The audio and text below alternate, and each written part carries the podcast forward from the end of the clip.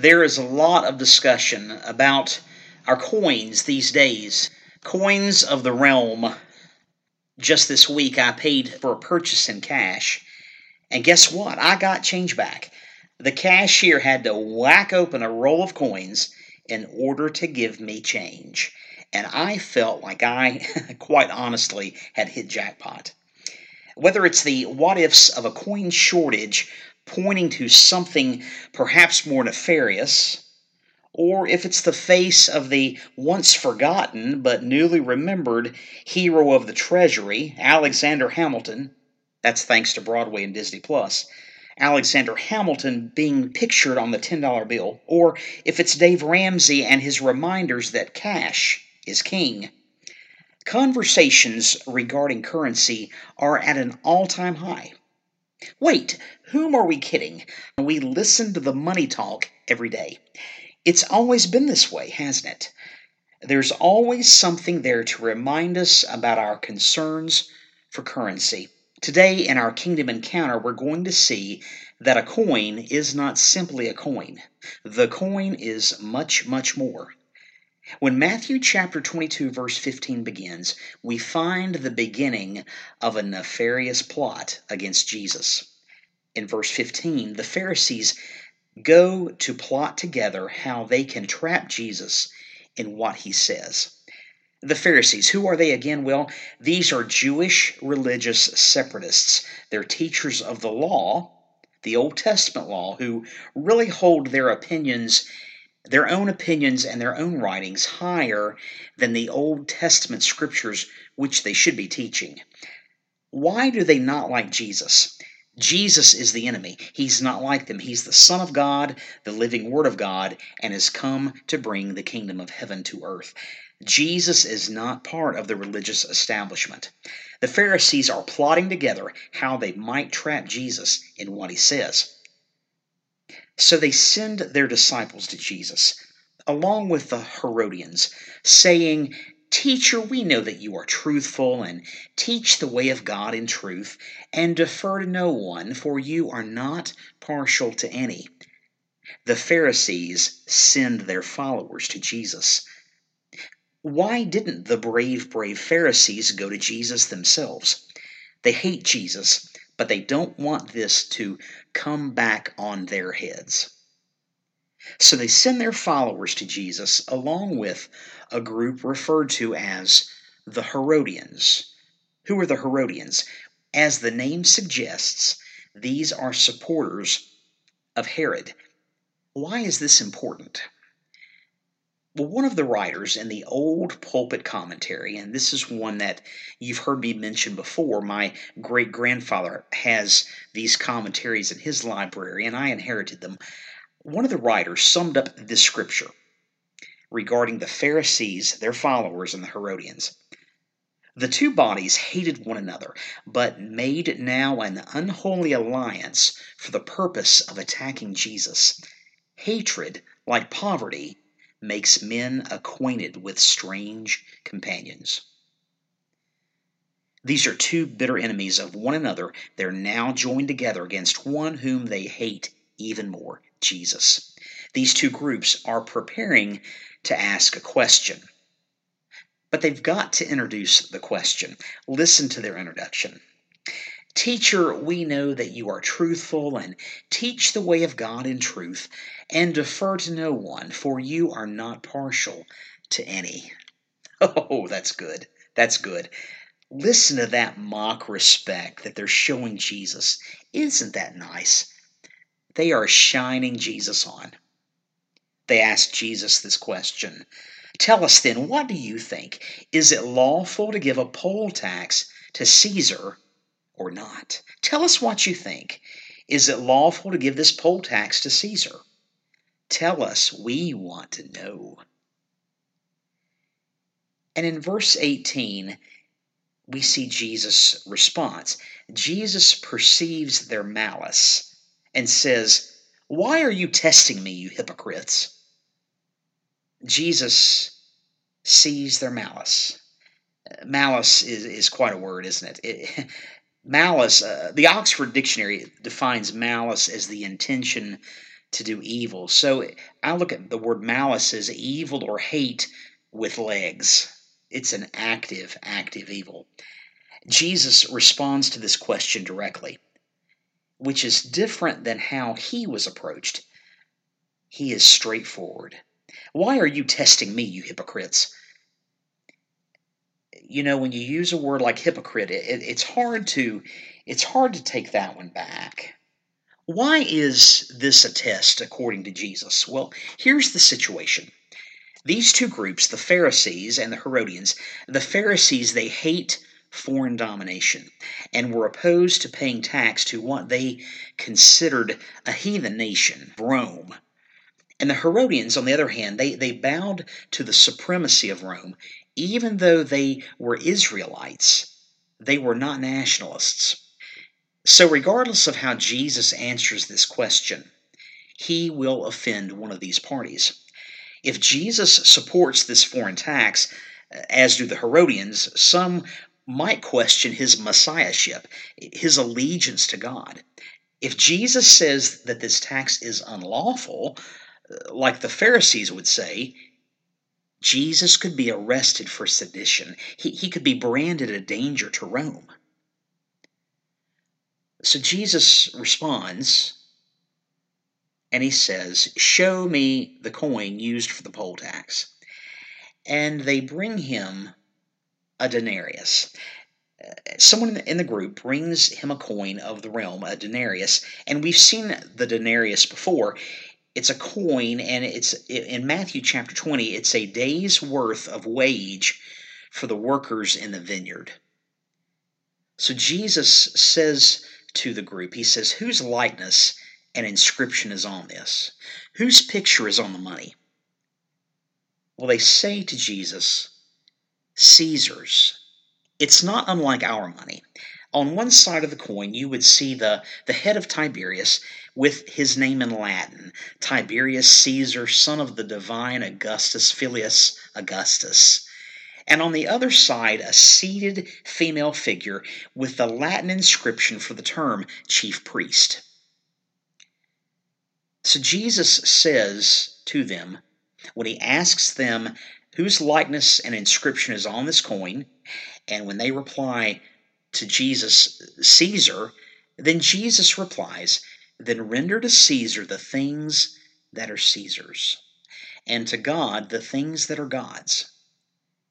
One of the most well known and often quoted verses in the New Testament render to Caesar or give to Caesar the things that are Caesar's, and to God the things that are God's. And Matthew tells us in verse 22 that after hearing this, they were amazed, and leaving Jesus, they went away. Why are they amazed? The point of all of this, this is about much more than simply a coin. It's not a question of currency, it's a question of allegiance. What did the followers of the Pharisees and the Herodians understand Jesus to say? There is a prominent evangelical theologian, seminary professor, and author named Wayne Grudem.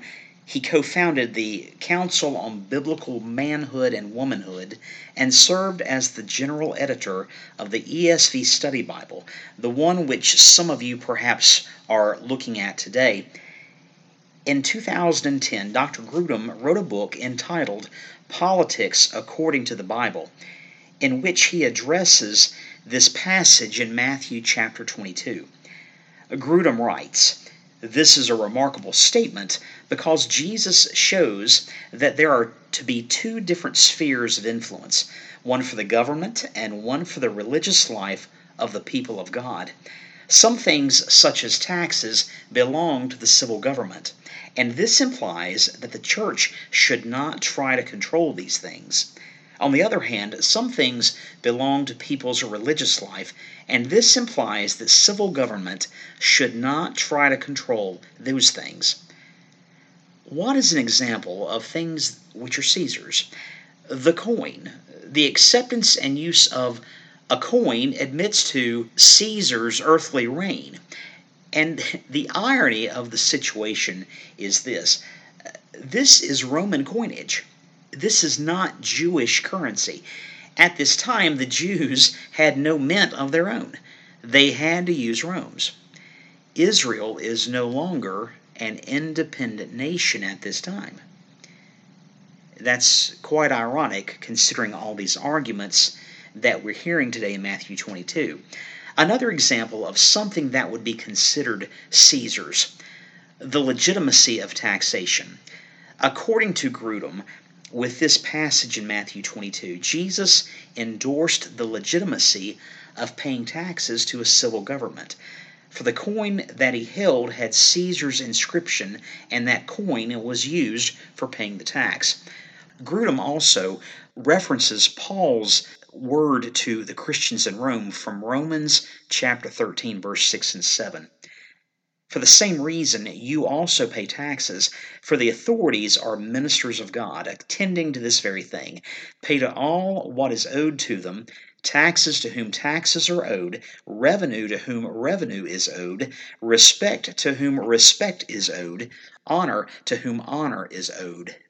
Grudem gives some more insight regarding these differences between Old Testament theocracy and New Testament and post New Testament governments. Grudem says Jesus did not specify any list of things that belong to each category, but the mere distinction of these two categories had monumental significance for the history of the world. It signaled the endorsement of a different system from the laws for the nation of Israel in the Old Testament.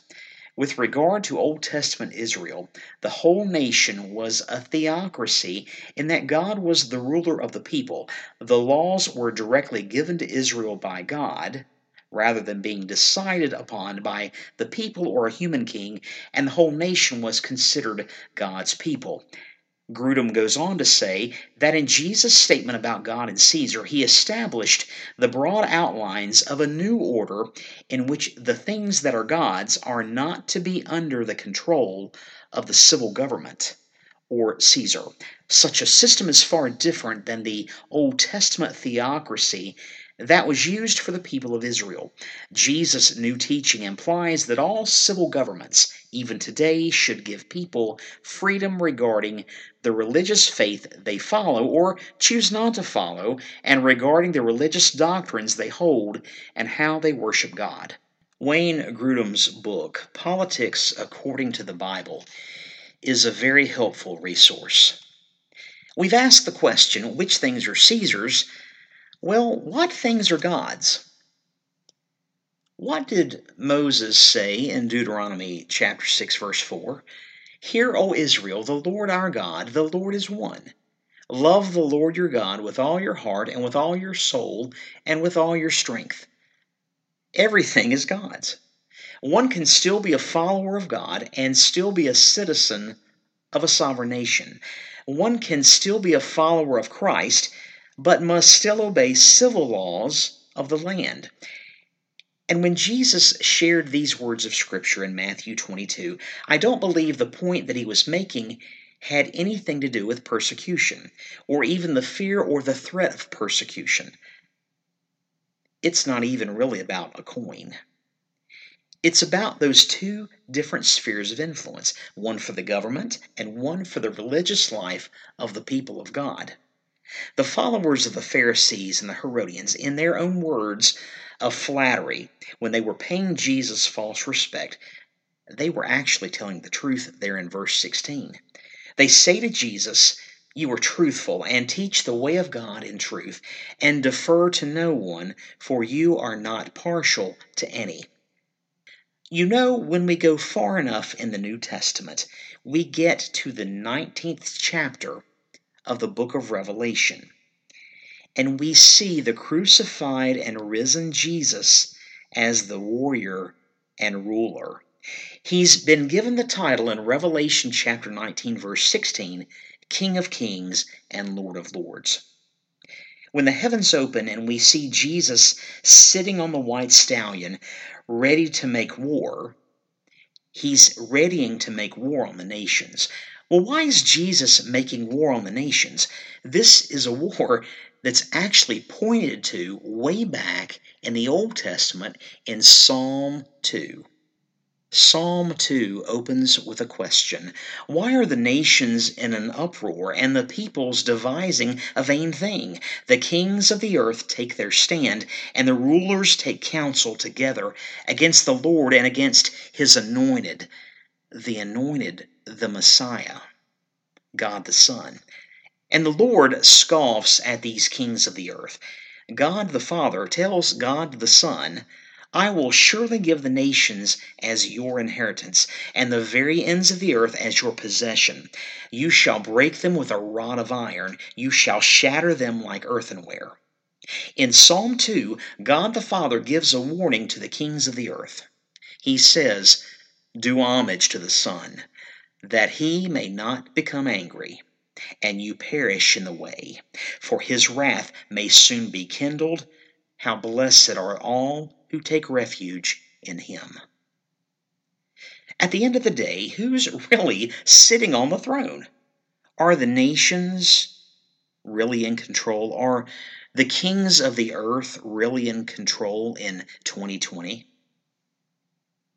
And now, flash forward to Revelation chapter 19, when the heavens open and we see Jesus sitting on the white stallion ready to make war, war on the nations. Jesus is referred to not only as King of Kings and Lord of Lords, but also the one whom the Pharisees and the Herodians referred to as true. In Revelation 19, we see that Jesus is referred to as the one who is called faithful and true. Jesus is faithful and true. And these enemies in Matthew chapter 22 say to Jesus, You are truthful and teach the way of God in truth. Jesus did teach the way of God, but more than that, Jesus is the way to God. And that's the truth. And the truth of the matter is this on the night of the Last Supper, Jesus was trying to prepare his disciples for what is to come. And in, in, John chapter 14, Jesus tells his disciples, Do not let your heart be troubled. Believe in God, believe also in me. I'm true. Believe also in me. In my Father's house are many dwelling places. If it were not so, I would have told you, for I go to prepare a place for you. If I go and prepare a place for you, I will come again and receive you to myself, that where I am, there you may be also. And you know the way where I'm going. He's just told the disciples, if you believe in God, believe also in me. I'm telling you the truth. And Thomas, oh, we can relate to Thomas. Thomas, full of doubts. Thomas says to Jesus, Lord, we, we don't know where you're going. How do we know the way? And Jesus says, I am the way. I am the truth, and I am the life. No one comes to the Father but through me we can trust Jesus to be truthful. Truthful when all the voices around us fill us with fear and paranoia in the living of these days, when we see all the nations rage. Jesus is the way to God, and that's the truth. And the truth of the matter is this everyone needs salvation because we've all sinned. The price and the wage of our sin is death. But Romans 6 tells us that the free gift of God is eternal life through Christ Jesus our Lord. Uh, Jesus, by dying on the cross, paid the price of the wages of our sin. God showed us his great love by sending Jesus to die for us while we were still sinners. That's Romans chapter 5 verse 8. And if you and I can come to the place that we understand that as sinners we deserve death, and that we need a Savior. And if we can step past our pride to trust in Jesus, being the only one, that's capital O, the only one who could die for us, if we confess our sin and our need for Him, if we trust in that, and we have the belief, the faith that Jesus can pull all of this off, this brings us into a relationship of peace with God. Romans chapter 5 verse 1 reads this. Therefore, since we have been made right in God's sight by faith, we have peace with God because of what Jesus Christ, our Lord, has done for us. Jesus is faithful and true.